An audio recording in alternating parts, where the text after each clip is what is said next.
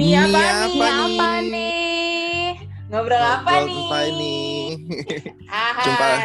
Halo semuanya, jumpa lagi sama kita di podcast Nih Apa Nih Episode 3 Hari ini ada Ael Ada Ada Ire. Ipe. Eh, ada Ipe. Kita uh, uh, kita bertiga hari ini akan membahas tentang 6 paradoks tentang tentang apa Tubuh. nih? Uh, eh, puji Tuhan ya ternyata kita nyampe juga di episode 3. Iya, aku pikir aku pikir Kirain aku udah di episode 2. uh, uh, udah digerebek sama tukang bakso, ternyata enggak ya kan. Nina. Iya, nah hari ini kita aman eh, melewati satu minggu ya lumayan deg-degan gitu ya. Eh, tapi eh, kita bisa hadir kembali di sini untuk menemani teman-teman nih apa nih untuk sama-sama belajar tentang 6 enam hal dan hari ini kita akan belajar tentang enam hal, 6 paradoks tentang tubuh gitu ya. Nah, aku mungkin mulai dari aku dulu kali ya.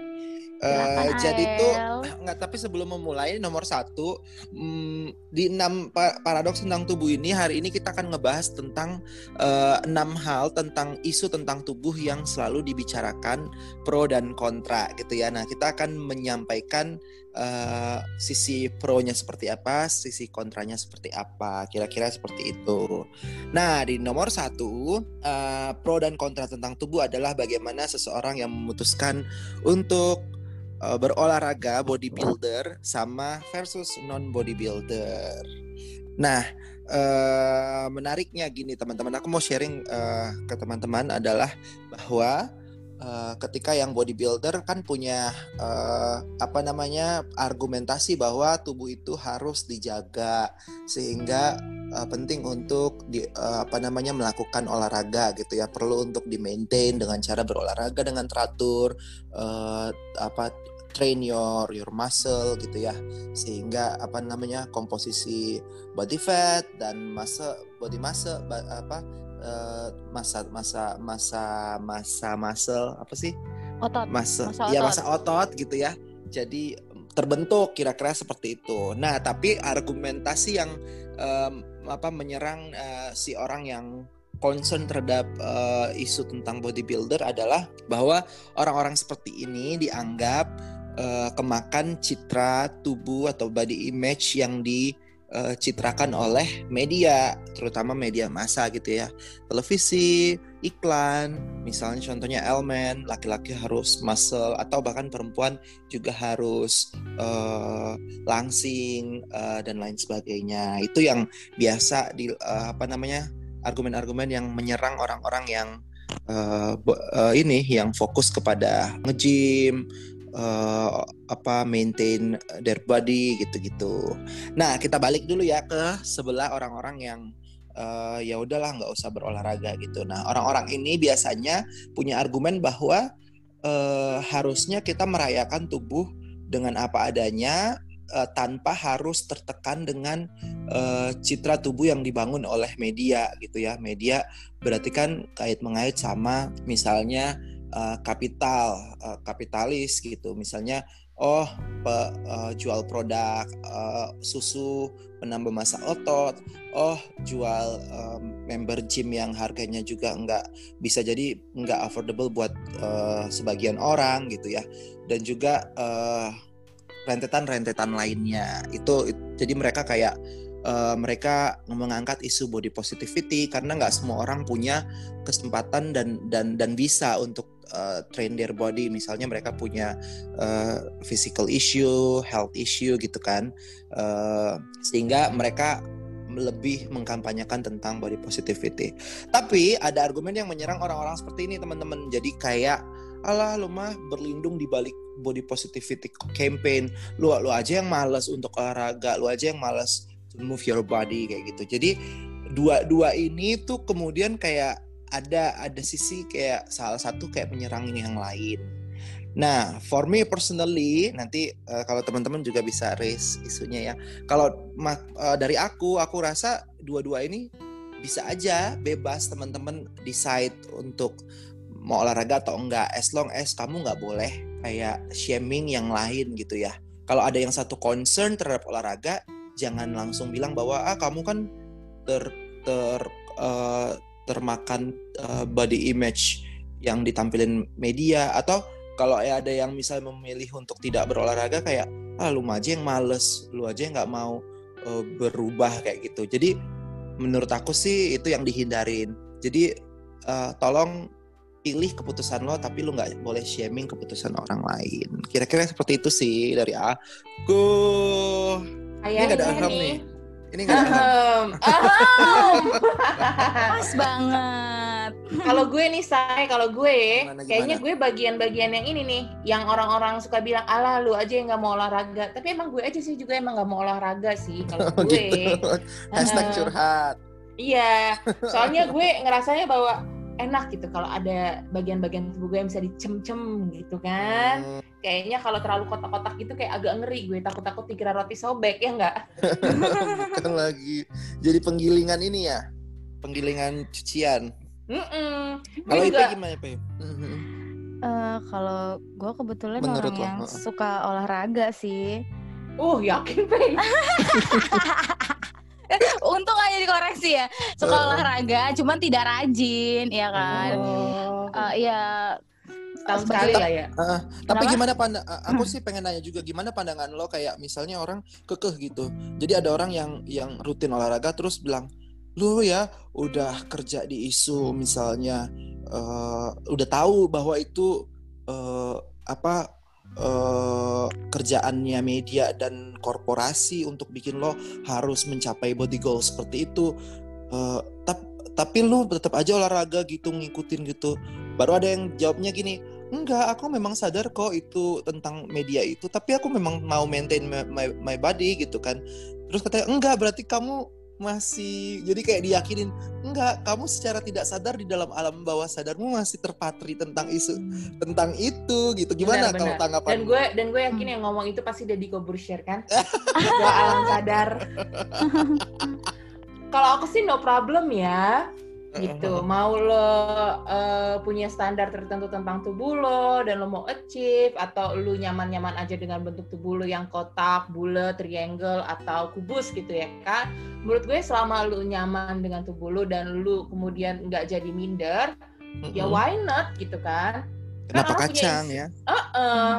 gitu kenapa kacang karena gado-gado enak ya kan Iya iya iya iya iya iya boleh boleh. Lanjut nih nomor dua. aduh nomor dua gue lagi kan kalau ini agak-agak gimana gitu ya karena ini bicara soal eh, tubuh dan pakaian sebenarnya pakaian apa sih pakaian kurung kali ya enggak enggak jadi kita akan bicara soal hijab versus non hijab Mhm. nah Gimana tuh? eh, pertentangannya yang eh, suka gue lihat ya dalam lingkungan sosial gitu ya. Kalau di Indonesia nih eh, orang non hijab gitu ya, perempuan muslim khususnya yang tidak berhijab itu eh, kemudian sering banget nih di eh, dianggap gitu ya atau dinilai eh, sebagai eh, apa namanya perempuan yang eh, kurang eh, kurang beriman gitu ya, yang yang kurang menjalankan eh, hukum agama dengan baik gitu kan misalkan. Jadi narasi-narasi miringnya itu eh, banyak nih yang melekat pada perempuan muslim non hijab gitu. Juga mereka eh, kemudian merasa diri eh, sebagai orang-orang minoritas gitu. Nah, tapi eh, kalau di dae- kalau di negara lain nih, negara non eh, negara non muslim khususnya misalnya di eh, daerah-daerah di negara-negara barat gitu ya, justru eh, stigma itu melekat bukan pada perempuan muslim non hijab gitu. Perempuan muslim non hijab justru dianggap sangat progresif nih. Nah, perempuan muslim yang berhijab justru dianggapnya sebagai orang-orang yang eh, narrow eh, minded gitu ya, yang masih kolot gitu. Bahkan eh, eh, banyak eh, banyak juga teman-teman gue gitu ya yang kemudian eh, sangat mereka kan white people gitu ya. Lalu mereka sangat yang kayak wah orang-orang muslim dengan hijab itu mereka kayak kayak surprise gitu kayak merasa bahwa oh mereka tuh masih berada pada eh, posisi yang mereka tertekan gitu. Mereka masih eh, pada posisi yang yang oppress gitu yang yang Mm-mm. mereka dituntut eh, dan mereka nggak punya suara atas tuntutan agama untuk eh, kebebasan tubuh mereka gitu. Jadi ini ini dua pertentangan yang sangat menarik ya gimana kalau di ah, di di eh, budaya kita yang budaya timur eh, justru perempuan muslim non hijab gitu ya dijadikan minoritas tapi kalau di barat perempuan muslim non hijab justru dianggapnya uh, sangat progresif gitu kan nah sementara di Indonesia justru perempuan muslim non hijab itu uh, sangat uh, lekat nih dengan uh, dengan stigma-stigma negatif gitu ya. Padahal ternyata uh, penggunaan hijab di Indonesia itu uh, tidak terlepas nih dari isu-isu uh, sosial, politik dan ekonomi. Nah, tren hijab sendiri itu muncul tahun 1980-an gitu. Dan uh, uh, bahkan sempat ada aturannya nih bahwa perempuan uh, muslim itu harus berjilbab jika lo mau masuk instansi negara ataupun sekolah-sekolah negeri gitu ya. Nah, terus tahun 1991 ketika Orde Baru itu mulai uh, goyang gitu ya dan dia mendekati diri kepada ormas-ormas Islam. Nah, uh, semakin gencar nih aturan bahwa yes kalau lo mau masuk instansi negara lo harus berjilbab gitu. Dan ini sangat kepentingan politis kan? Gitu. Nah, tapi sebenarnya yang yang yang menjadi uh, concern gue di sini adalah bukan soal uh, lo menggunakan hijab atau enggak gitu atau lo menggunakan baju tertutup atau enggak gitu atau apa pun itu gitu. Tapi gue uh, yang yang lebih menjadi concern adalah bagaimana kemudian otoritas kita otoritas tubuh kita khususnya para perempuan gitu ya terhadap apa yang kita kenakan gitu yes jilbab itu menjadi hijab itu menjadi uh, tuntutan agama gitu aturan yang harus kita ikuti gitu kan tapi apakah kita menggunakannya karena kita mau atau kita menggunakannya karena terdesak atau uh, karena kita takut untuk didiskriminasi gitu. Nah, juga teman-teman yang di daerah barat gitu ya, apakah kita tidak menggunakan hijab karena kita takut dibilangnya kita masih menjadi orang-orang yang uh, di bawah tekanan atau kita memang benar-benar kayak tahu gue tidak meng, tidak menggunakan jilbab karena gue punya standpoint yang jelas gitu. Jadi yang terpenting adalah otoritas atas tubuh kita itu yang mensyaratkan adanya kebebasan penuh bagi kita sebagai perempuan gitu ya untuk mele, untuk melakukan kehendaknya pada tubuh gitu. Jadi pilihan itu benar-benar murni dari keputusan kita, bukan karena uh, faktor politis maupun sosial. Yes, setuju banget aku tuh Ha, setuju banget. Karena uh, bagi biar bagaimanapun ketika kita uh, memilih uh, untuk mengenakan atau tidak mengenakan itu tuh betul-betul berdasarkan atas uh, kehendak kita dan betul-betul keputusan matang kita bukan karena misalnya paksaan atau tekanan kan. Betul. Ahem, next kali ya. next. eh, tapi yang tadi mau gue mau oh, ini ahem. dikit. ahem, belum next. Silakan. Iya, uh, apa namanya di kehidupan kita bersosial juga kadang-kadang kan suka kita temuin nih ada teman-teman yang uh, menggunakan makeup di eh menggunakan makeup kan menggunakan hijab biasanya dibilangnya tuh hijab apa sih musiman gitu ya Iya kan, jadi uh, kayak gue punya pengalaman temen yang uh, di rumahnya tuh dia harus uh, wajib pakai hijab karena kalau enggak dia bisa dimarahin sama uh, nyokapnya gitu. Tapi ketika dia di luar rumah dia nyaman untuk nggak pakai hijab gitu. Jadi uh, sama kayak yang tadi dibilang sama Iren bahwa menurut gue secara pribadi bahwa penggunaan hijab atau enggak biasanya memang karena ada kepentingan politis gitu ya. Maksudnya dia punya tujuan kenapa dia pakai atau kemudian kenapa dia ngelepas dan itu sebenarnya bukan masalah kan ya betul Yes, yang penting yang menjadi opresi opresi itu bukan jilbabnya nih harus digarisbawahi ya, hmm. tapi paksaan untuk mengenakannya. Alright, next kali ya, Cai. Sekarang udah paham ya. Ahem. Nah, yang ketiga adalah mengenai make up sama non make up uh, makeup kan beberapa tahun belakangan ini sangat digandrungi ya oleh banyak kalangan gitu. Nah untuk mereka-mereka yang pro dengan penggunaan makeup, biasanya uh, alasan yang sering kita temukan adalah karena memang mau mempercantik diri gitu kan. Dengan ukuran mereka, cantik menurut mereka adalah dengan misalkan uh, alis, penggunaan alis atau penggunaan uh, bedak yang uh, berlapis-lapis gitu ya atau penggunaan lipstick. Nah, tapi ternyata uh, apa namanya penggunaan makeup itu tuh enggak eh maksudnya uh, yang pro makeup ini juga termasuk dengan misalkan kayak lu sulam alis gitu ya atau misalkan lu filler bibir. Bener kan ya filler bibir ya? Terus atau mungkin lu operasi uh, mancungin hidung seperti Iren yang menabung untuk ini ya tujuan kita hidup itu kita misi. kita kita mulai mulai menabung untuk operasi hidung nih gitu kan nah karena biasanya uh, setiap mereka yang pro dengan hal itu ya karena memang merasa bahwa mereka nyaman kalau seandainya mereka uh, apa namanya punya alis tebal gitu atau menggunakan makeup setiap harinya. Nah, tapi di satu sisi ada beberapa juga yang uh, tidak sepakat dengan penggunaan makeup ini biasanya dibilangnya ngapain sih pakai-pakai make up kayak gitu? Uh, kan lebih cantik kalau seandainya nggak pakai make up. Sering kan kita temuin tuh ada orang-orang yang bilang kayak gitu kan. Uh, apa namanya make upnya nggak usah ketebelan lah atau ngapain sih filler-filler bibir? Kan udah cantik kayak gitu. Ngapain sih uh, apa pakai-pakai alis jadi ribet kan? Apalagi sering ada tuh omongan-omongan yang bilang katanya biasanya ini terjadinya pada kalangan perempuan ya. Jadinya uh, kalau mau pergi nih bisa lulus apa udah lulus kuliah dulu nih baru selesai make upannya kan. Suka tuh ada meme yang kayak gitu.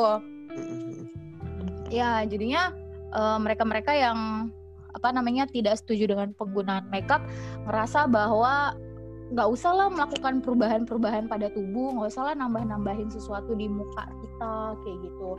Nah biasanya yang uh, paling dapat tekanan sih perempuan ya karena kan seolah-olah makeup itu sangat identik dengan perempuan gitu. Jadi yang banyak komentar biasanya laki-laki. Ada yang bilang gue lebih senengnya sama perempuan yang gak usah pakai makeup. Cuman uh, yang perlu dikritisi di sini adalah itu kan kembali kepada kenyamanan seseorang bener kan ya? Bahwa mungkin dia merasa lebih nyaman ketika dia menggunakan make up dia merasa menjadi lebih percaya diri ya kan ketika dia pakai lipstick dia pakai alis gitu. Terus kenapa kita harus uh, apa namanya mencibir kenyamanan mereka gitu? Kalau memang mereka nyaman di situ. Dan kalaupun mereka mengubah sesuatu di mukanya misalnya mereka nirusin pipi filler bibir operasi hidung kan selama mereka punya duit ya dan uang itu memang uang mereka sendiri nggak minta sama kita kita gitu kan menjadi sebenarnya itu bukan jadi sebuah masalah kan ya Mm-mm. Bener banget, selama lo punya duit gitu kan, kenapa enggak gitu. Cuman mungkin yang jadi masalahnya gini, Pe, ya enggak? Misalnya nih, lu lu lihat ya, produk-produk kecantikan kita nih, semuanya isinya tuh whitening, coba.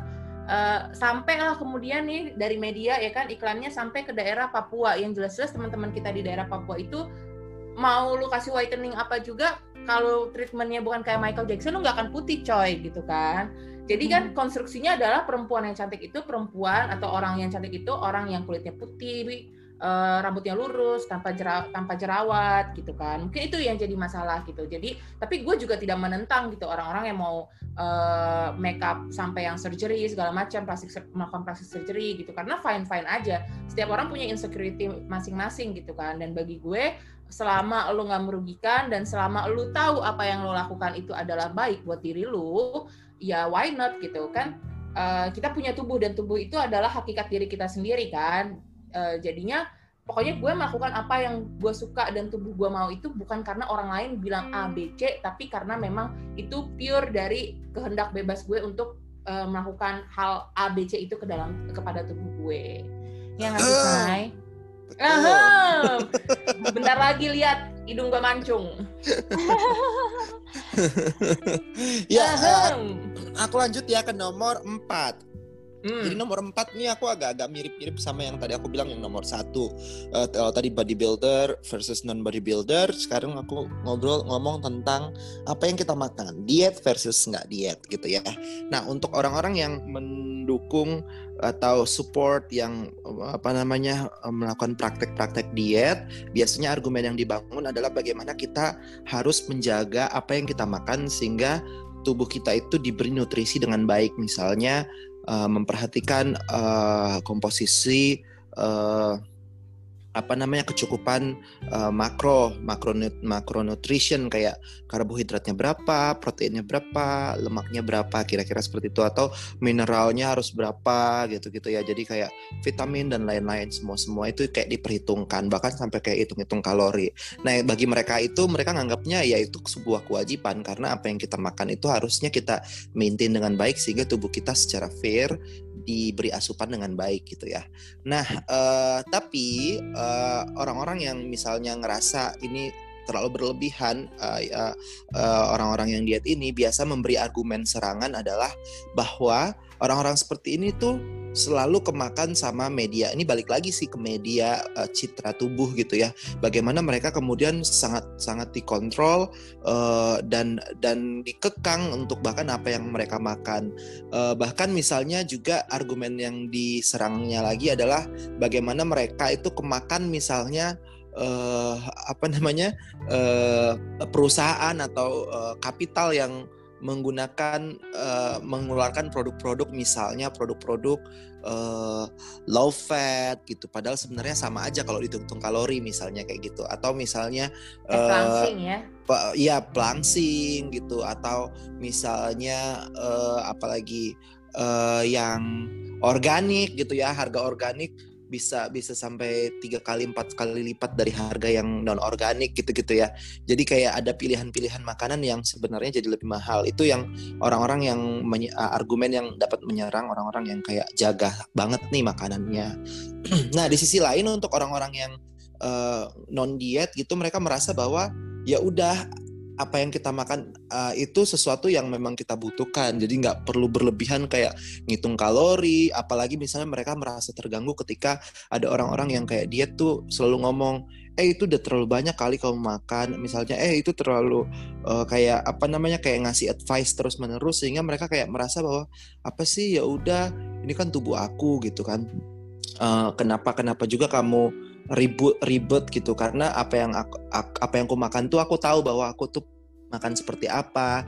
Aku misalnya tahu juga cukup kebutuhanku seperti apa. Dan setiap orang kan kebutuhan asupan makanannya beda-beda. Nah itu yang uh, yang ingin dibangun uh, apa namanya argumennya. Tapi yang orang-orang yang seperti ini tuh diserang dengan argumen bahwa ala lu aja yang tamak atau rakus atau ala kamu aja nggak bisa self control nah sehingga balik lagi nih kedua pilihan-pilihan ini pun kemudian saling uh, shaming satu sama lain gitu. Yang satu bilang bahwa kamu itu nggak bisa kontrol yang satu bilang bahwa kamu itu uh, kemakan citra tubuh dari media dan juga uh, yang udah kawin mengawin sama kapital uh, apa namanya tren supaya kamu beli hal-hal organik.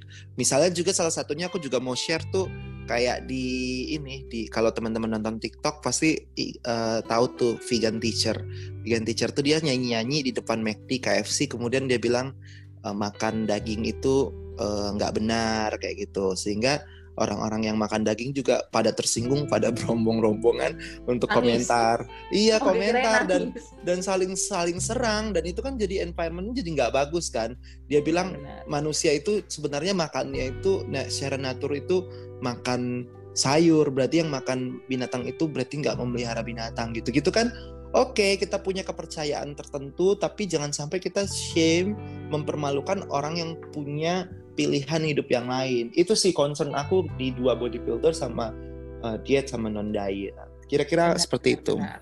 Setuju banget. Hmm. Tapi ya, uh, lu kebayang nggak nih? Misalnya nih gue ngitung-ngitung kalori nih. Terus lu tahu kan matematika gue kan nggak bagus. Terus gue bawa sempoa gue gitu kan. Gue pergi ke KFC, wah anjir udah udah seribu kalori ini gue. Gue hitung plus plus ice creamnya, plus kentangnya ya enggak, plus cemilan cemilan beng-beng gue. Gimana tuh gue pakai-pakai sempoa kan lucu juga ya tuh bawa kalkulator gue gitu kan tiap hari gitu ya kan agak ribet ya betul betul sebenarnya yang harus kita perhatiin juga ya sebenarnya kan tumbuhan itu tumbuh ya say mm -mm. coba lu bayangin lu petik tuh bayam lu pisahin dia dari keluarga keluarganya terus tuh bayam menguning lalu lu buang. Kan sedih nggak dia? Nangis nggak dia? Pisah dari kakak adik ibu bapak gitu kan? Lu bisa lihat ibu bapak aja yang mana? Yang agak lebih tua mungkin. Oh, iya. mumpung kita kan menanam kan dipotong, kan kita bisa lihat. Uh, uh, yang dipotong kayak pucuknya ya kan? Hmm betul kan. Eh, berarti gini ya El ya, maksudnya nggak ada masalah gimana, gimana? ya ketika ketika uh, seseorang merasa bahwa body goals buat dia itu adalah ketika misalkan ya iya dia harus diet dan mengurangi uh, apa namanya masa tubuhnya terus uh, apa namanya menjadi misalkan lebih langsing gitu ya itu sebenarnya jadinya nggak ada masalah kan Iya, kalau kamu tanya aku sih, aku merasa nggak nggak ada yang masalah karena kan setiap orang punya wish masing-masing ya, keinginan masing-masing hmm. dan nggak ada yang salah dengan itu. Karena bahkan uh, aku punya misalnya beberapa orang yang aku kenal bahkan nggak mau yang langsing gitu. Laki-lakinya misalnya dia pengennya yang bulky nggak mau yang muscle kering gitu. Itu kan lucu kan kalau orang lihat ih kok malah pengen bulky sih? Kok orang kan pengennya yang nampak six pack Hmm. perutnya yang sampai kering gitu. Nah, tapi ada juga yang seperti itu gitu. Perlu disiram Tapi- kali biar itu nggak kering. gimana sampai kering? Kering itu Perlu yang masa disiram. masa masa lemaknya udah terlalu kecil eh, kayak Oh. lima persen enam persen gitu jadi ba- eh, apa namanya eh, fat- masa masa rasa fat massnya lebih re- rendah lah gitu nah itu jadi kering bentuknya jadi maksudnya jadi kelihatan urat-uratnya jadi lebih lebih- kali. nggak gitu juga ya gitulah nanti coba kalian Pokoknya lihat, eh, pokoknya intinya kering. selama lu nggak maksain kehendak lo Hmm. terhadap standar eh, kecantikan tubuh atau apa pun itu itu nggak masalah ya cek Eh, Betul. terus juga nih yang pengen gue kasih tahu nih tenang aja mau tubuh lo bentuknya kotak persegi panjang gitu jajaran genjang lingkar Triangle, lingkar segitiga. gitu tenang aja pasarnya tuh ada say gitu ada aja orang yang pengennya tertariknya gitu sama tubuh yang bentuknya kubus tuh ada gitu jadi tenang aja nggak usah khawatir nggak usah takut teman-teman SpongeBob dong kubus iya atau bentuk kayak Patrick gitu kan Jadi sebenarnya ini ya, ya yang perlu digarisbawahi yang penting lu nyaman sama tubuh lu ya. Heeh. Tuh. Yep. kalau Dan- nggak nyaman dan- ya operasi Uh-uh. dan jangan saling menghin maksudnya jangan saling ngebully atas keputusan orang lain gitu itu kan yang jadi Eh, yang jadi bikin lingkungannya jadi nggak benar gitu benar benar banget Aham, aham. Nomor lima. Kayaknya penonton udah tahu nih kalau kita bilang ehem apa? Artinya apa? pendengar maksudnya penonton. Emang YouTube. Nomor lima. Nomor lima. Eh, oke gue mau bicara soal eh, karir vers- eh, versus domestik nih. Yang enggak? Gitu. Nah, jadi kan eh, banyak nih kayak hijab versus jilbab versus non hijab, bodybuilder, diet nggak diet gitu kan. Nah, eh, banyak perdebatan di masyarakat nih. Masyarakat kita kenapa sih suka banget berdebat? Gue juga bingung.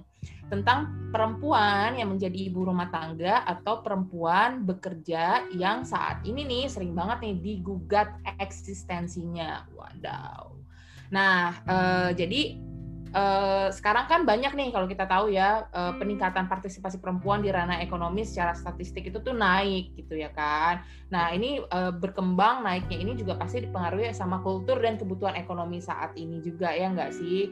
Nah terus eh, tapi kemudian banyak perdebatan nih yang meng- yang saling menyerang gitu satu sama lain gitu. Orang-orang yang memilih untuk eh, mendedikasikan diri full time gitu kepada eh, kepada keluarga alias menjadi ibu rumah tangga dianggapnya ah kolot gitu dianggapnya eh, oh ini korban ini nih patriarkal banget banget nih mereka nggak eh, apa namanya mm, nggak independen gitu. Terus ah ini cuma cewek-cewek manja gitu ya enggak sih? Jadi eh, kegiatan domestik itu dianggap sebagai sebagai pekerjaan yang ra- yang remeh gitu ya kan. Nah terus juga eh, kubu berikutnya menyerang orang-orang yang memilih untuk menjadi karir gitu, untuk me- untuk menjadi perempuan karir gitu ya. Mereka dianggapnya kayak ah lu menyalahi kodrat lu, kodrat perempuan kan untuk nurture gitu, untuk eh, menjaga, mengayomi gitu, mengasuh gitu ya kan.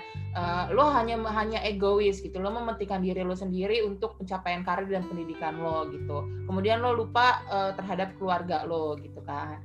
Nah terus eh, Pa- padahal kedua eh, bentuk eh, pekerjaan ya, I would say gitu kan, kedua bentuk pilihan ini tuh sebenarnya sama-sama kasihan kalau gue yang lihatnya karena kedua-duanya sama-sama dilekatkan pada eh, eh, pada peran ganda ya gitu. Misalkan gini, dan kedua-duanya sama-sama disalahkan nih. Kalau misalnya perempuan eh, yang memilih untuk jadi ibu rumah tangga full time gitu kan. Kalau ke rumah tangganya kenapa-napa dia disalahin gitu. Atau rumah tangganya pincang secara ekonomi dia disalahin gitu. Kenapa sih lo nggak kerja? Harusnya lo bisa bantu suami lo bla bla bla bla bla gitu kan.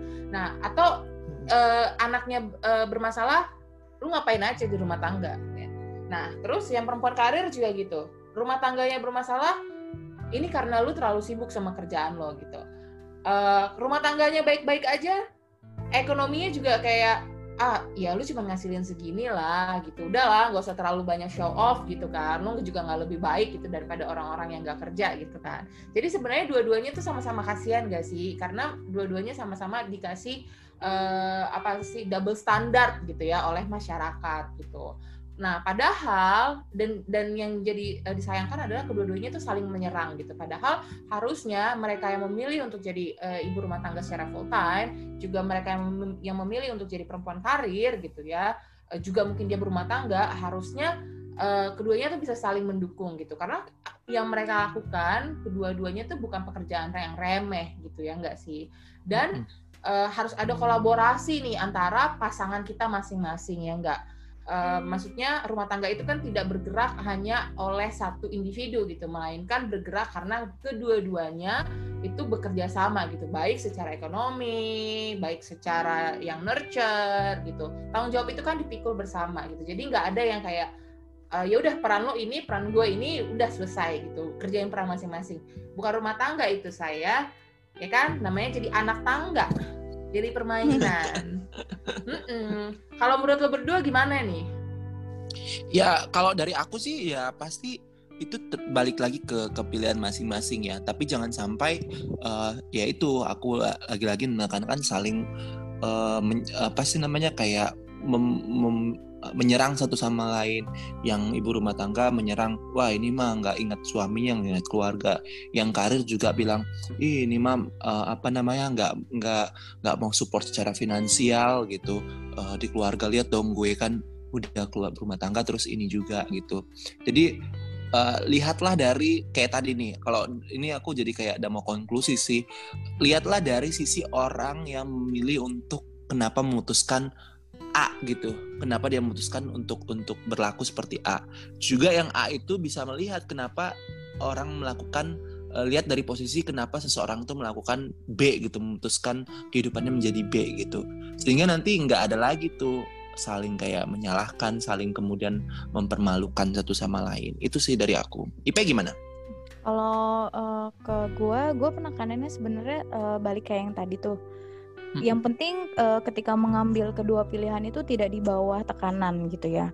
Iya, uh, iya, iya. Karena kan kekerasan itu kan juga lapisannya banyak salah satunya adalah kekerasan ekonomi gitu kan jangan sampai hmm. misalkan uh, apa perempuan kita coba lebih spesifik ke perempuan yang memilih untuk menjadi seorang wanita karir atau pekerja juga jangan sampai uh, dia nggak menyadari bahwa sebenarnya dia sedang dalam uh, bentuk kekerasan ekonomi misalkan uh, pasangannya ternyata tidak bekerja dan dia jadi menanggung ini apa beban ekonomi yang lebih besar gitu di dalam rumah jadi kedua pilihan Sorry. itu juga kalau yang ini kayaknya gue agak-agak agak-agak sensitif nih sama gue. Soalnya sebenarnya kasihan juga kan sama pihak laki-laki yang kemudian jadi mm -hmm. uh, jadi memegang peran kultural yang sangat luar biasa menyakitkan gitu bahwa dia yeah. akan dia harus menjadi kepala keluarga.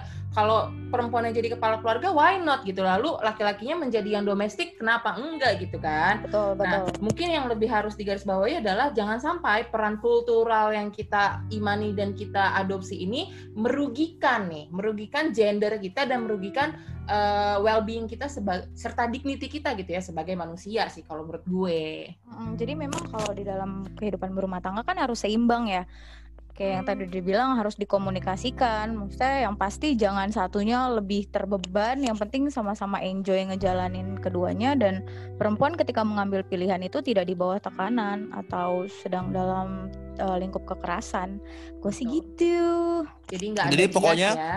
Jadi pokoknya intinya kalau gue lihat dari dua dua obrolan uh, bahwa yang satu oke okay, kita jangan sampai terperangkap sama bahwa peran-peran finansial dari laki-laki tapi ketika uh, kemudian peran finansial di pada perempuan tapi jangan juga itu sebagai uh, tekanan uh, ya kan misalnya Betul. ternyata laki-lakinya leha-leha misalnya di di yeah. di di, di kide tua ya kan di apa bikin tua ya kan? Bikin tua sambil bernyanyi di depan Danau Toba semer gitar ya kan? Oh, hmm, gitu kan maksudnya Pei sama Iran Yo, jadi aku kayak ngeliat uh. dua benang merah ini yang dia harus secara kritis sama-sama punya critical thinking gitu. Betul. Mantap. pokoknya gak ada bias dan gak ada beban ganda. Betul. Mantap. Nomor enam. Terakhir nih. Nah sekarang yang terakhir. Yang terakhir ini mengenai lifestyle merokok dan alkohol. merokok dan alkohol. Jadi kan kedua ini biasanya selalu di, di bergandengan ya. Merokok dan alkohol. Eh, Dilan sama tangan. Milea bukan? Tapi Dilan dan Milea akhirnya ter, terpisah guys. Hmm. Uh, nah kalau ini biasanya selalu beriringan. Kalau ngerokok juga alkohol atau sebaliknya gitu. Nah untuk mereka yang sepakat atau memilih lifestyle untuk merokok dan uh, minum alkohol ini, kalau seandainya kita cari ya datanya, jadi WHO itu ternyata pernah melakukan sebuah riset gitu. Alasan Jangan ngomongin WHO, jangan ngomongin WHO. Ya. Nanti si Jerings ini ya Marah. OHW, OHW berarti OHW kita ganti ya. Jadi ternyata OHW pernah melakukan riset. Nah, dari yang mereka temukan ternyata alasan beberapa orang untuk memilih lifestyle merokok karena memang ada tujuan medisnya, yaitu bagi mereka yang penderita depresi, merokok itu menjadi salah satu obat dalam tanda petik untuk mengurangi ketegangan atau mungkin stress relief gitu kan uh, apa namanya beberapa yang kita temui memang uh, apa namanya mungkin teman-teman yang memilih untuk lifestyle merokok sama alkohol ini memiliki apa ya pilihan tersendiri gitu ketika mereka mau merokok dan mereka minum alkohol ternyata itu memberikan uh, relaksasi buat mereka gitu. Dan lagi merokok sama alkohol ini kan bukan kegiatan yang baru terjadi di abad-abad ini kan ternyata sudah dari dulu gitu kehidupan merokok atau kegiatan merokok dan alkohol ini terjadi gitu nah uh, apa namanya yang pro dengan alkohol juga kayak gue bisa mengambil contoh misalkan uh, di desa gue nih di desa loh kan. Jadi memang uh, apa namanya kondisi cuacanya tuh dia dingin banget di sana gitu. Hmm. nah beberapa orang-orang tua di sana milih untuk minum alkohol gitu ya karena memang tujuannya untuk uh, apa memberikan kehangatan tubuh gitu. Apa nih nah, Sopi cap tikus. Oh kirain udang yeah. jahe. Kan alkohol bu. Nah kalau di kalau di Medan apa tuak ya? Mertua apa hitam ya beberapa juga memilih untuk minum alkohol ya karena itu uh, di daerah-daerah tertentu apa namanya untuk memberikan kehangatan tubuh gitu. Tapi ada beberapa juga orang yang uh, apa namanya kontra atau tidak sepakat dengan gaya hidup merokok sama minum alkohol gitu. Kalau beberapa kita temui mungkin alasannya untuk alasan kesehatan. Mereka tidak apa namanya tidak suka dengan uh, merokok dan minum alkohol ya karena mungkin mereka merasa lebih fit tubuhnya kalau tidak melakukan kedua hal itu gitu merasa lebih sehat atau juga mungkin uh, apa namanya alasan-alasan lainnya adalah yang mereka percaya dan mereka imani itu kalau sebaiknya tidak melakukan kedua hal itu. Nah, cuman memang uh, teks-teks keagamaan ini yang perlu dikritisi lebih lanjut baik oleh yang mereka pro dengan uh, rokok dan alkohol atau mereka yang kontra dengan rokok dan alkohol. Jadi sebenarnya it's the matter of choice gitu kan. Ini kan pilihan hidup uh, masing-masing dan mereka pun yang memilih untuk merokok tentu sudah mengetahui resikonya gitu kan. Apalagi sekarang di label-label kotak rokok kan udah ditulis bahwa rokok itu menyebabkan bla bla bla bla bla bla gitu.